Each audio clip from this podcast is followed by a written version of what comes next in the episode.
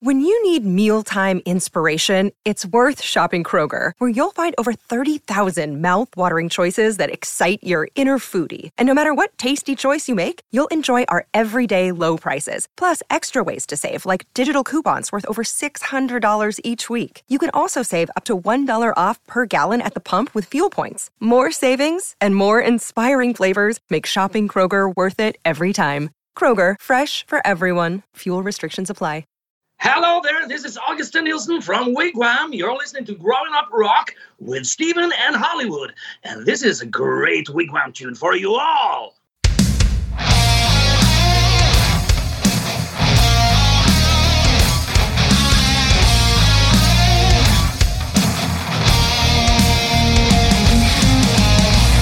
You left me cold, but baby, now you're back for a piece of the pudding, like a kitty cat.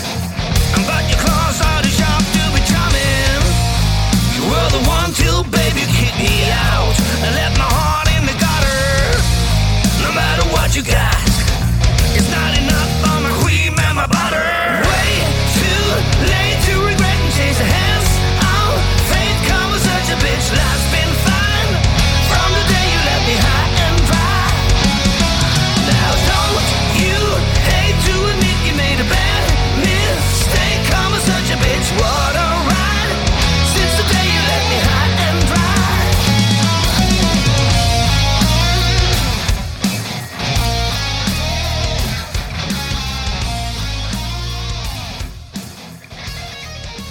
Okay, Growin' Up Rock listeners, this week my co host and partner in crime, Sonny Hollywood Pooney, decided to take the private jet over to the Himalayan mountains to quote unquote find himself.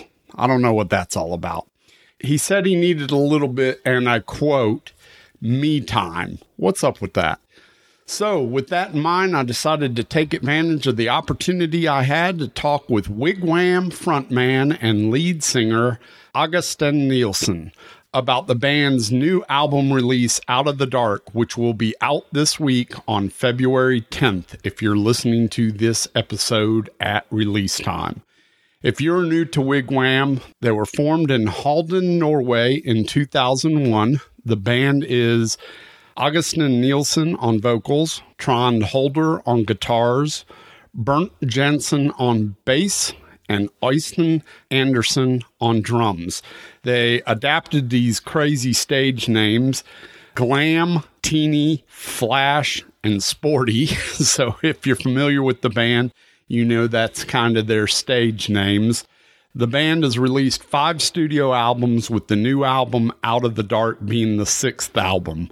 The albums are 667, The Neighbor of the Beast, which was later changed to Hard to Be a Rock and Roller, Wig Wamania in 2006, Nonstop Rock and Roller in 2010, and Wall Street in 2012. And they released that right before they ended up splitting up in 2014 the band would later reunite in 2019 and release a new album called Never Say Die. That was a fantastic album. It was released in early 2021. Later in 2022, the band had the great fortune of being sort of noticed by director James Gunn and their song Do You Want to Taste It, which comes from the album Nonstop Rock and Roll, was selected to be the title track in the new TV show he was making for HBO called The Peacemaker. The song would be predominantly featured every week to kick off the show and was featured with a pretty funny dance routine by the cast. It was an amazing promo piece for the band, which really got them noticed. I discovered the band upon my discovery of the band Ammunition, which, as you will hear in our discussion, is basically a solo band that Åge had after Wig Wam broke up. I found it because Erik Mårtensson from Eclipse is in the band and is also a co writer of a lot of the material that was on that Ammunition record. The band put out two records at the time of this recording. Anyways, in this interview, Augustin and myself talk a lot about the band's history, a little bit about the ammunition, and the large Queen tribute uh, production that he does every year in Norway. And of course, the new album, Out of the Dark, which, if you're a fan of Never Say Die, you're going to love the new record, Out of the Dark. It's really, really solid record. Uh, I hope you all will enjoy our conversation. And as always, thanks to my co host and partner in crime, Hollywood Pooney, for joining me on this rock adventure that we call the Growin' Up Rock Podcast. You are the man. Now, let's get to this week's episode, my interview with Wig Wam frontman Åge Sten Nilsen. Welcome to the Growin' Up Rock Podcast, Åge Sten Nilsen from Wig Wam. How are you, man? I'm fine. I'm uh, already packed, ready to go to Australia for our first Australian tour. A little bit sad. I should have been in Key West right now with Wig Wam, but we never received our our working visas in the right time, so we're still waiting for them. And luckily, we we have uh, been postponing most of the tour for April, so we're coming down there. Yeah, I know you are. I had to uh, help out a fan that was very sad because uh, you guys had to pull out of uh, the Key West thing, but they're on the Monsters of Rock cruise, as am I. And uh, I had to let them know that, well, you won't need visas for the MORC, right? No, no, no, no. So whatever happens with the visas, we're going to be at the Monsters of Rock cruise. But we're, we're dying to come down there and play. Yeah, we're excited to see you on the Monsters of Rock cruise this year. You guys were maybe going to be there last year, but couldn't work it out in time. And this year, this year you guys are there, so we're excited about it. Yeah, we are too. I've never been at the cruise, so uh, not that cruise. So um, it's going to be amazing, and a lot of great bands that I love. When we're not playing, we're going to attend all the shows we can. I think this will be our fourth or fifth year in a row now. We've noticed this kind of injection of the uh, Nordic bands into the mix. And fans like myself uh, that grew up on a lot of the older stuff, the Van Halens and the Kisses and things like that, are much more excited nowadays with the bands basically from Sweden that are coming out uh, because we're big fans of that kind of stuff. You know, it's really exciting to see like this new energy, but with this old vibe uh, musically, you know? I understand what you're saying, yeah. Sweden has uh, quite some bands that I love too, yeah. Like Eclipse and Heat and, you know. So let me find out a little bit about the band's history and your history in particular, because I came into this thing with ammunition. The ammunition record is what turned me on to the band Wig Wam. Wow. I was an Eclipse fan. I didn't know much about Wig Wam. And when I got the ammunition record, obviously it tied in Wig Wam. And I said, okay, well, let me go investigate Wig Wam. Yeah. so, so that's how I found you guys then of course you've had all this more recent success with uh, Peacemaker and all that stuff, and that's been well documented in the last many interviews that you've done. So I'm not going to really touch on that because I think it's well documented your history with booking agents and yeah, yeah. and Peacemaker. I'd rather I'd rather talk about something new. So oh, cool, cool. So what's your particular history? Did you grow up in a musical family? How did music come to you? Uh, music came to me through Elvis Presley. My father was a huge Elvis Presley fan, so was my mother. So they used to play, you know, the old vinyls and singles, and and so I was brought up on Elvis Presley, and he was the king of rock. And I, I cried the night the, the king died. I remember that very well. We listened to Elvis all the time, and I didn't know back then that I was going to be a musician. I was uh, I was set for being a football pro.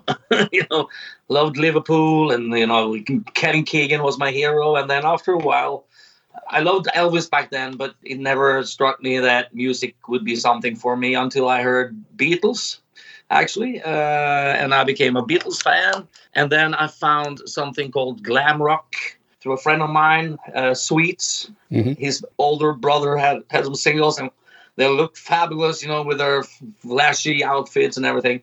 Kind of dug that. So I started to play guitar, uh, and I also played the uh, house organ, you know, back at my grandfather's place, and started to, you know, create melodies like you know eight, nine year olds do. Mm-hmm. And I found Kiss, and I, you know, started to dream about being a musician and and uh, started off in a band uh, as a guitar player, and and we didn't have anyone to sing, so I started to do the vocals.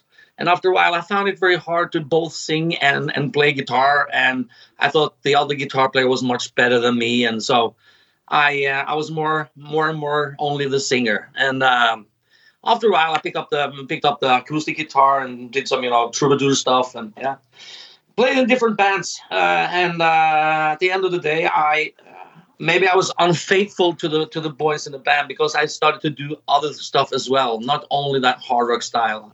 I discovered showbiz, and um, there was this guy called Gusty who discovered me. He was he was uh, you know a showmaker, and he started adding me in some shows. I did some musicals, and then suddenly I I got a job in the Norwegian Broadcasting as uh, as a, background singer in a huge program.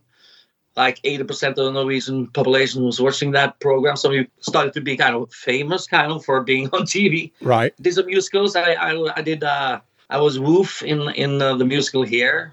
Played uh, like almost a year, you know, and uh, stuff like that. But I always dreamt about being in a band and um, making it. Had a band. We released a single, and, and but we never made it with with an album. And then after a while, actually, I started a band with musicians that I still play with in my solo band and in my Queen band. And uh, we had a deal with Ronni Le Tekrø from TNT. He produced our what was to become our first album, but at the same time, he tore the band to pieces because we were like like this the Who sounding kind of thing, you know. And he brought too many heavy metal influences, and I was brought into the heavy metal element that I kind of was was uh, digging before this band, and nothing happened. So so after a while, I uh, started doing more solo stuff. Mhm. I released a solo single, and then I released my first solo album. Called myself G Steen. In not Augustine, but Steen. I was much cooler, and I Eurovision Song Contest, and I came in number three. I had a great career there. So. Um, but after a while, I was kind of more more uh, more into uh, producing my own musical shows. I had a, produced a music show, a tribute show to to Eagles, where I had Jorn from Jorn Lande Uh-huh. as a singer. I was the producer of this show, and he was the singer Right. with two other singers. And I did a Creedence Clearwater tribute show. I was one of three singers that I produced and stuff like that. And then one day I met the guys in Wigwam, and we we were just a jam band until we was booked for a um, 80s theme party. And uh, three or four days before that party, I told the guys to bring whatever from from the 80s, you know, worth of stage wear, and we decided on the nicknames and the band name and everything, and we had great fun after there. Yeah, let me talk to you a little bit about that, the early days of Wig Wam, because to me, as an American, when first discovering Wig Wam, I was unsure whether you were a for real band or or a parody band. yeah, we were a parody band. Right, but That's how we got started because you know we, we were doing the 80s stuff, and I thought you know this I, I didn't take that serious at all. We were it was the music that we all loved. We did the, the old classics from Van Halen, Led Zeppelin, all those kinds of bands. No original songs at all, and so we only did kind of party stuff, cover band, you know, yeah, almost like Steel Panther. sure. and we started to make this crazy history of the band that we actually came from from America from from Brooklyn, the Polish quarter of Brooklyn called Bronx with a set, and that we were miserable musicians uh, that you know never made it in the late '60s. So we we moved to Norway and took Norwegian names, and now we were fi- finally uh, doing the the comeback that we had been waiting for for so long. And we took back all the live we took back all our original songs you know that we had lost because we were we were so drugged you know we were, we were addicts in the 60s so all these musicians took uh, stole our songs from parties and we didn't know it until we heard them on the radio like living on a prayer and i was made for loving you and stuff like that. So we played those songs live uh, the original way. Crazy idea. So at some point, though, you stop being a parody band. I mean, you don't still consider yourselves a parody band, do you? not anymore Yeah, right. So what what was that point? Was it after you put out the first Wig Wam record, or was it three records into it? Uh, we were kind of slowly growing into this more real, realistic world. You know, Mm-hmm. this was mainly in the first years of the band, from 2000 to uh, 2004 maybe, where we did all this parody stuff. And when we we released 667, The Neighbor of the Beast, the first edition of Hard to Be a Rock and Roller, we were still kind of a parody band. I mean, wh- which band opens their album with a with a song called "The Best Song in the World"? it like, Yeah, it's like that. Uh, it what is it? The um, are you familiar with uh Jack Black, the the Pick of Yeah, Destiny, yeah, yeah. that kind of thing? You know? yeah, yeah, yeah. But slowly we were taking more and more seriously, and uh, after you know we did the Eurovision Song Contest 2004, Mhm. we were still kind of a parody band because I remember when we had a press conference uh, uh, in 2004, I was interviewed by uh, Aftenposten in Norway, and they are the most serious daily in Norway. And he wanted wanted to check out with me where we came from and everything, and did a real interview there. And uh, I told him, you know, we come from uh, Brooklyn, uh, the Polish quarter of Bronx, Bronx, you know, and then and he was writing it all down. I told him about the part of things that I told you, you know, and and he wrote it all down. And the next day we had two whole pages about you know the Norwegian Eurovision Song Contest final, Right. and two pages about us and the crazy story, you know, about John Travolta being one of my best friends, you know, stuff like that. but in, in other dailies, they would say the, the guys pretend to be something they're not, but it's just a cabaret show, you know. And um, but after that, in 2000, and around the late 2004, it kind of slowly got more and more, you know, real. Even though we still had, you know, kind of that uh, same kind of image, but you know, we we weren't that parodic anymore, and slowly turning into a, you know the, the concept that that was just yeah a concept thing, you know. But at the same time, when, when we got back together uh, for for the comeback, one thing that we discussed was actually our image. Are we gonna are we gonna still doing that? Are we still gonna do the nicknames? Because after you know when when Wig Wam broke up, uh, I started doing other stuff. I, I did my Queen show here in Norway. Became kind of a, a household name here in Norway. You know, with as being a solo artist and with Ammunition, and so people knew who Åge Sten Nilsen was here. So it it, it felt kind of uh, awkward to now we're going back to the fantasy world. you know, because this is the first time we can never say die, die is actually the first uh, maybe wall street too but maybe the first album that you know the, the image and the, the the the kind of fantasy world that we used to be kind of living in is gone and uh, we can write songs about real stuff and we can have some tongue-in-cheek songs as well but we now we, we are not trapped in that that image hole you know Right. Yeah. I mean, from my perspective as a fan and coming into this thing way after the parody thing, yeah the last record, uh, which was really my first sort of true record, right? Never Say Die, I would say is the first that feels really real and cohesive. Not to say that there weren't songs from previous albums that were not, you know, definitely weren't parody songs, but you know, Never Say Die just feels like a complete real band, real album, rock and roll album to me from the band. And this latest album, uh, which anybody that likes Never Say Die will love Out of the Dark because I've been going through the record nonstop for the past week or so, and it's Cool. very much, very much cohesive as well. I mean, it sounds amazing. Uh, the record sounds great. I love the songs. I've already got favorites on the record.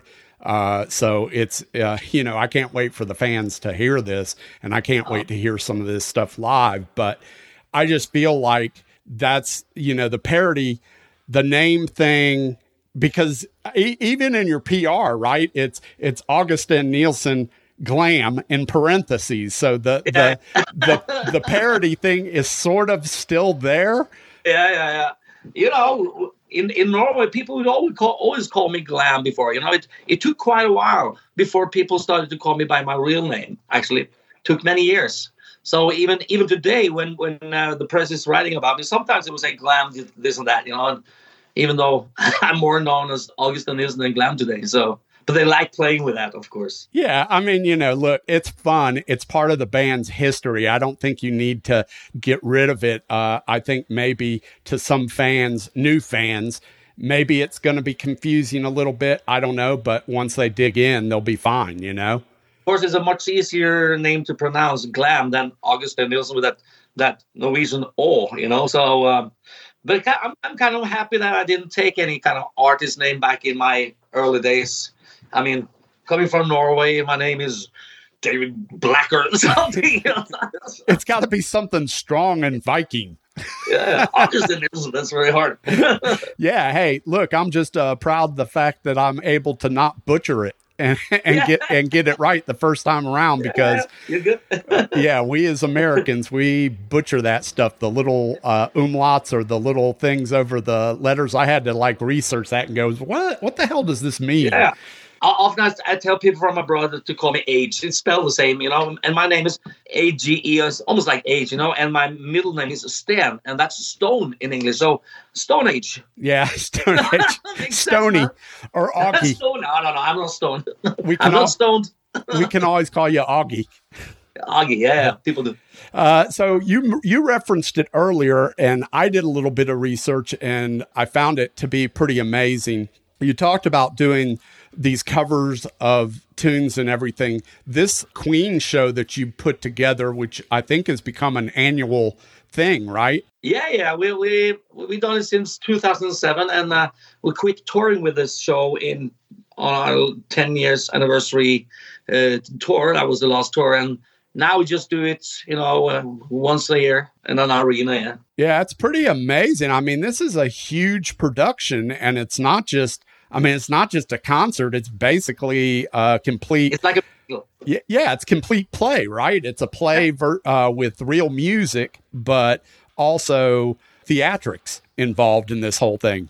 I thought, you know, instead of just doing, you know, in uh, the typical tribute show, just playing the music, I tried to make a cross between Phantom of the Opera, Cirque du Soleil, and a real rock and roll show with my favorite music. And that's because, you know, Queen's catalog, so so different musical styles and everything. So and and you know, the lyrics, they're so cinematic. So I could when I listened to it, I could kind of feel, you know, here's a story to tell. Yeah. You know? So uh, we've done like four or five different productions of it where I make different stories for each show. And sometimes it's about the girl that I'm losing, and you know, I'll come in and you know shoot this guy who's you know. there's a different story for for every show, and uh, sometimes it's just a song or a sequence. I remember at the last, you know, the, the show was called X, the the last tour. I had a whole bunch of songs that I tied together, like trying to shed a light on Freddie Mercury's kind of identity crisis. I mean, from you know the Great Pretender and going down to you know uh, innuendo and Who Wants to Live Forever. Like yeah, so uh, living on my own. Ending, uh, ending with uh, me and my daughter doing a duet on "Who Wants to Live Forever," kind of, you know, like the father of goosebumps. Yeah, the goosebumps, the hair on your uh, uh, arms stand up. Yeah, just thinking about it, and, and you know, I've been having so so much fun working with that show. And the reason why I started with this show was way back when when we when I did the musical shows that I told you about. I had this idea for this Queen show, but I never had the time to fulfill it because because we Wig Wam was taken off. Had so much to do with Wig Wam, and in 2007, the guys decided they wanted a, a, a break, you know, uh, because we've been touring so much, and um, and everybody needed to take have some some space, you know, and uh, and I agreed on that, but I didn't agree on uh, taking a break without having a date somewhere uh, where we were going to get back together. It was so uncertain. Mm-hmm. And I told the guys, I, I really don't agree because you know this is at least it's my daytime job. My boss just told me you don't have a job anymore until we tell you so. Right. So what are you to do? Two other guys, they had like daytime jobs, you know, in in between. Mm-hmm. And Trond had his studio, so he had you know bands coming in, whatever. I was a touring artist, so so I went to this place where my um, with a guy who actually found me way back in the, the, the late '80s and brought me into the showbiz world. I went to his office because I knew he was running this stage in my hometown told him about the Queen show and I would like you to co-produce it, and he accepted, and we started working on it.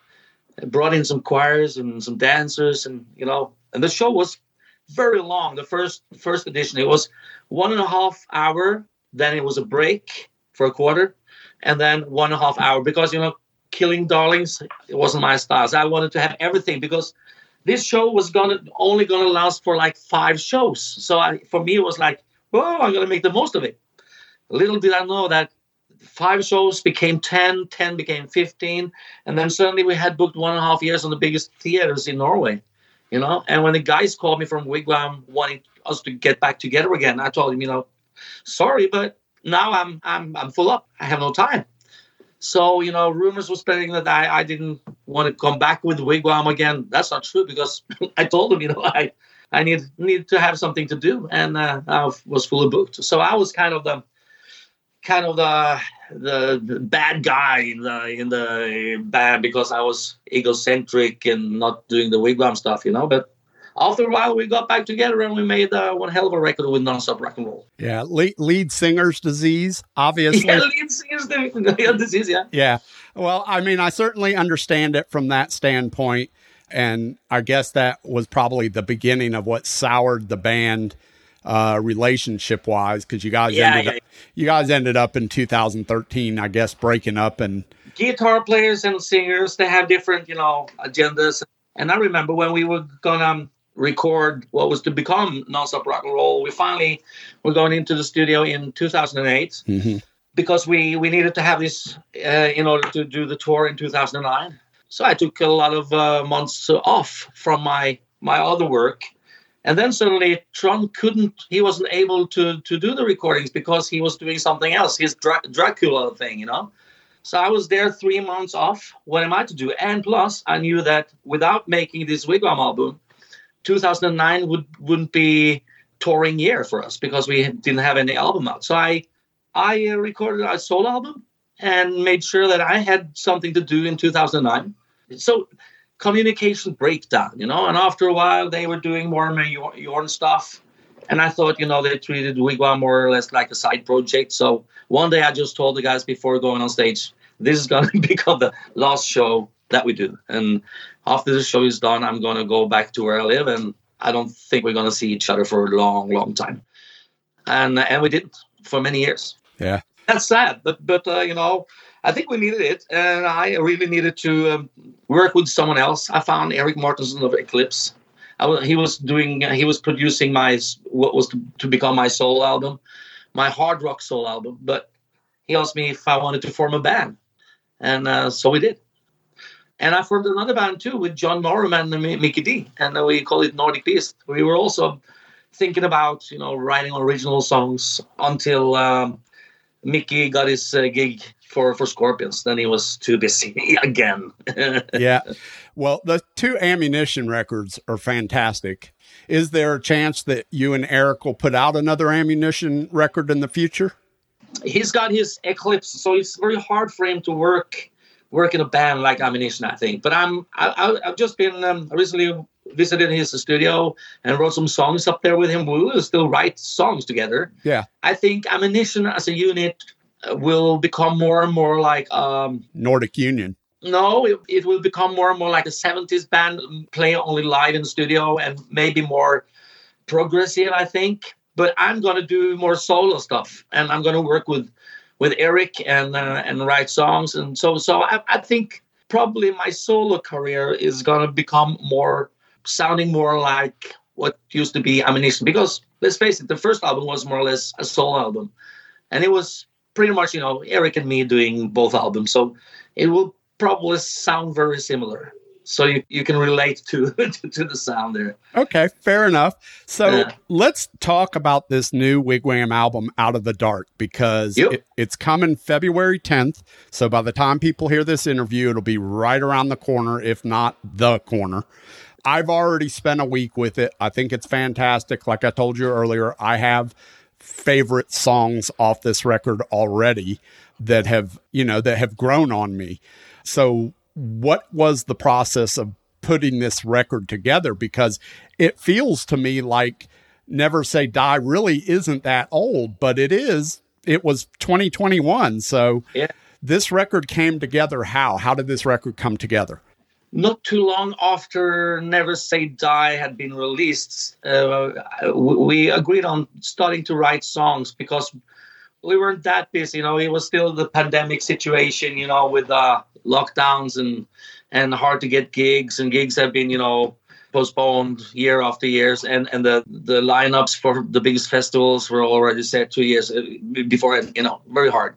So we tried to use the time cleverly, you know. So we started to write some songs, and the first song to be written was actually "Out of the Dark," and it, it was simply Trond and me sitting in his studio and and playing around, fooling around with different ideas, and he played me this riff, and we had just to come out of a, um, a conversation about him, uh, his breakup with his girlfriend, and we're, we're talking about you know that kind of situation, and and that it might lead to something better and uh, making his life maybe lighter mm-hmm. in a way, and of course, when you have that, you know, in the, the back of your head, and you start writing a song, and suddenly you know have some some, some words there from the conversation, you know, out of the dark, you know, my uh, my straight jacket is off, my freedom is won, you know. So that's more or less kind of stuff that we talked about, and then of course we dramatized it a bit uh, into someone else that we know that have been living in a you know a, a domestic violent relationship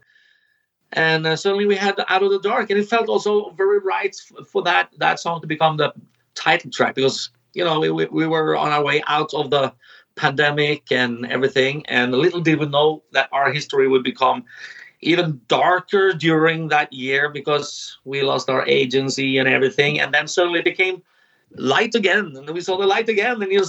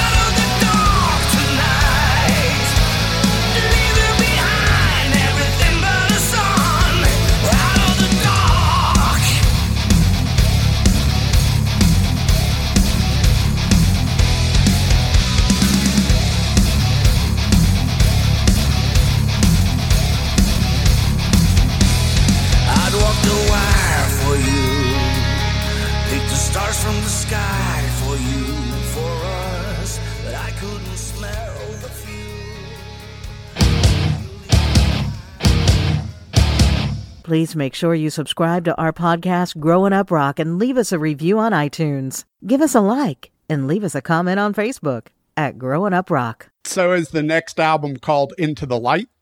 no, maybe maybe dead and gone. Not Hopefully not. no, no, no. So so that was the first song, and and we, we started writing songs. I started to write a bunch of songs back home in my my little studio here, and and, and same with Trond and Bernt who was delivering some songs. And I remember the, the Bad Luck Chuck song. That was actually the result of us uh, jamming together. We were just having a jam session during a rehearsal, and it was wow, this sounds great and everything. We we didn't intend to write a song, and that's the cool thing. That one is one of my first favorites. Bad Luck Chuck. Okay, it is. Yeah, me too. Love Bad Luck Chuck. Love the name. And we all have a friend like that. I mean, we all have friends that, you know, that they're blaming everything, you know, for not having success or getting a girlfriend. And they never look themselves in, in the mirror and say, you know, how is that that I'm so out of luck? Yeah. Are you just are you having a bad having bad luck or are you just kind of dumb? I mean, I like the way the song breathes in between the riffs. Those are the songs that I sort of gravitate to that have the the nice big fat riff, but they're able to breathe with the verses and the pre-chorus and stuff. Yeah. That's just a fun song. The other one that is a favorite of mine is the song Ghosting You. Oh, thanks. Yeah. Actually, the song that I uh, wrote, I, my my intention with that song was to write a song for for uh, something ammunition. Yeah. So in my my my demo tape is more sounding more like the 70s stuff, you know, Yeah. very 70s. And um, and uh, when when I brought it to Trond, I really wanted to have that same feel, but he he's playing different than I, so it's a bigger guitars. So I I tell tell Trond, you know, a cool thing that you could do on the guitar. I don't I know you don't have it right now, but if you find that later in the process, can you do that? You know, the the what you the, the tube you the talk what do you call that tube you put in your Yeah. mouth? Uh, talk box. Yeah. the talk box. He didn't quite understand my, my what I was talking about. You know, where, how. I'll show you. Just put on the mic, and I, you know, Yeah. here's the idea. And um, and when the mix was finished, I listened to the songs, and I complimented Trond for for the the talk box uh, effect. You know, Yeah. Great. Wow, you did it perfect, Trump. Well, you should applaud yourself because it's you. so he just used my my thing there. So it's me around, you know. nice. The pre-chorus is really good on that song as well. I like the pre-chorus quite a bit, the big vocal harmonies and stuff. Yeah. Tell me about the song American Dream because it's always interesting to me when folks outside of this country write songs like this. Trapped it, trapped inside of the American dream, truth is not what it seems. Talk to me about this. Uh, it's not my lyrics. This is a Bernt song. So he he wrote that song, and it's it's a cool one. I think it's got the punky edges to it. Mhm. Almost sounds like uh, something that could have been released by uh, Turbonegro from from Norway. You know. Yeah. And and normally when he when he writes songs, he had a very different way of of making his melodies, writing his melodies. You know. So and normally then he he creates his songs to fit with his voice. And his voice is pretty much like Lemmy meets Gene Simmons meets Hetfield. So sometimes I feel it very hard to to sing his songs, and uh, very often I've told him, you know, you sing that song yourself because it sounds much better with your voice on it, because you got a raspy thing, you know. This one uh, I did my take on, and I uh, I think we, we found the right way to for me to sing that song, and and and the lyric is very, direct. It's like I guess it's singing about the hypocrisy and stuff that you see in the media, you know. And uh, what is the American dream? Yeah. Yeah. Well, the American dream, I think, has changed over the years. It changes Yeah. every year, right? Is there any dreams left? Do you guys make a conscious effort to put instrumentals on every one of your albums? Yep, because when, when we started this band, let's face it, um, Trond is some years older than me, and he was like a guitar hero when I was like walking around in diapers. No, not not that really, but he was like the best guitar player I had ever heard coming out of, of Norway. Maybe except Ronni Tekrø. They they are two very different style uh, guitar players. Completely. I really prefer for uh, Trond's playing because he's got you know that Van Halen kind of style. He's, he's got the bluesy edges, everything, and I really dug him, um, and still does. And and when we when we wrote the first album, we thought you know it's so cool to have at least one one instrumentalist. We, we were actually thinking about you know er- eruption, and you know being uh you know that that parody band. We we did this instrumental called Erection, of course. so, yeah. And that was a ma- major part of our show, you know. Tina's got erection, you know. It's weird. And um, for the next album, that was already kind of created to have a solo on the album, and he's been having a, one for each album, except for Non-Stop Rock and Roll, where he does the vocals on one song. Okay. And I think that's great because you know he has such a such an emotional way of playing, and, and especially '79. I think that's probably the best instrumental he's, he's done so far because it's so you, you can just feel it. It's it's it's for real. Yeah. You, you you kind of feel that. It's it's almost like listening to those classic solos from Gary Moore or whoever, and that's why he also he called it '79. It's he's paying homage to his guitar heroes. Is that Gary Moore?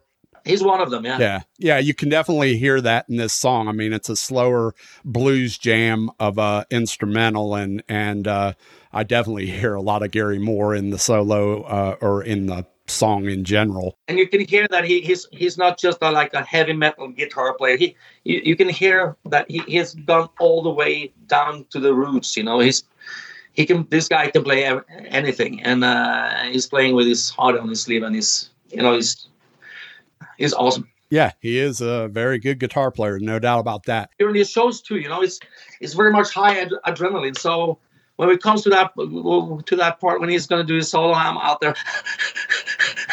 oh, Gives you a break, right?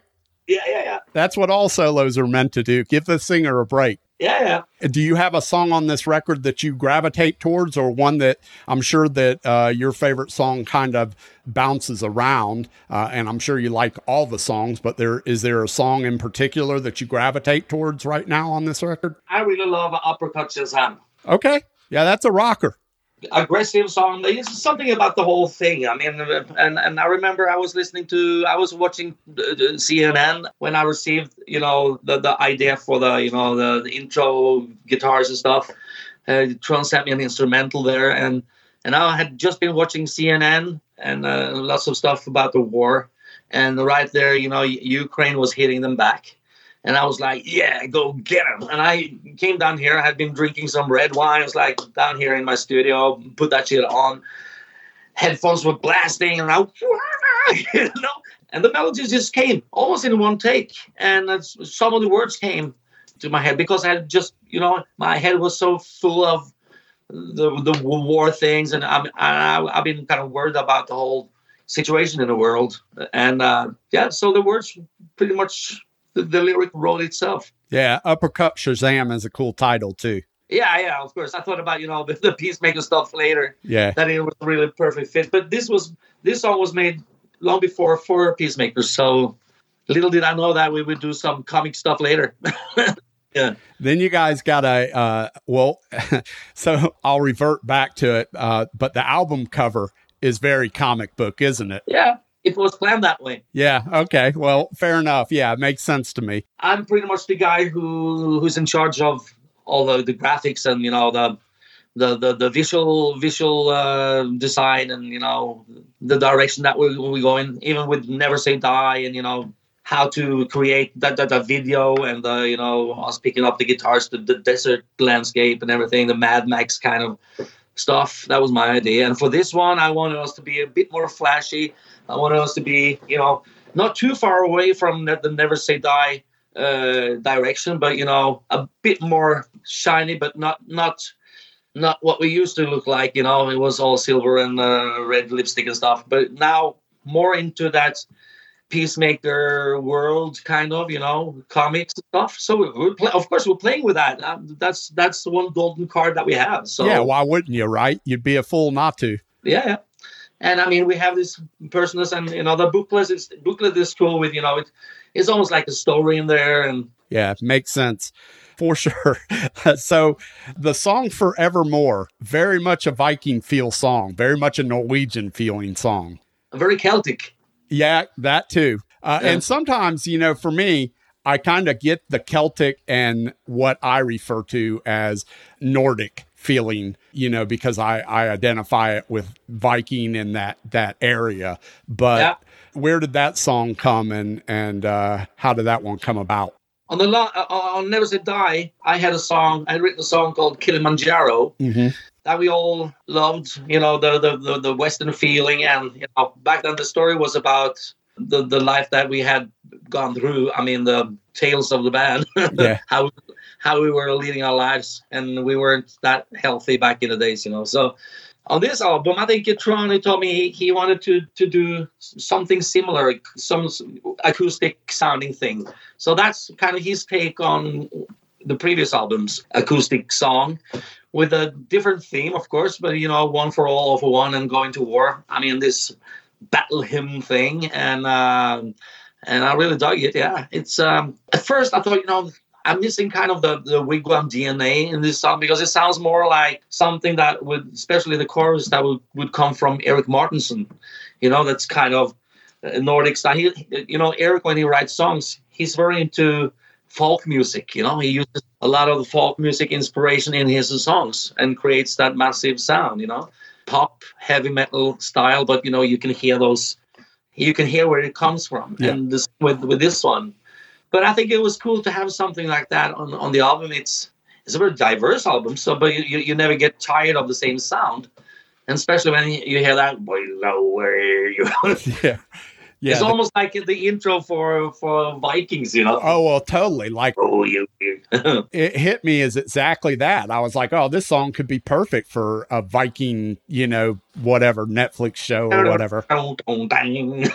Let me ask you this, which brings to mind this question, but with the success of Peacemaker, do you guys ever enter the writing process either together or on your own with that thought in mind of what can I write that's going to be the next commercial or the next? Do you ever think about that at all? Nah, we're a heavy metal band, hard rock band. So uh, our biggest concern is to to write songs that hit us directly there and then. Of course, and picking out the songs for this album, I, I mean, we had we we had that in mind, of course, because the sync guys that that brought us um, the, the the peacemaker gig, you know, and every, everything around that.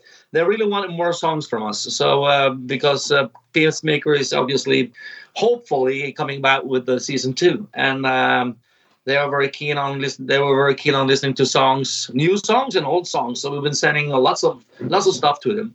And for this album, we had like four, five, six more songs that we didn't use for this album, and uh, even a song that I wrote with Erik Mårtensson that is is a great song. With that with that in mind, to maybe songs that could actually become kind of songs for series or you know a bit more commercial. But they all have different styles, you know sounds like Wig Wam, but you know, a bit more commercial. We didn't use them on this album because we we were saving it for a rainy day. So who knows? Instead of having this coming out now on this album, we because we wanted this album to be exactly like this album was. An album is a journey, you know. You you can only have so many kind of hit songs or commercial songs. You need something hard. You need something soft.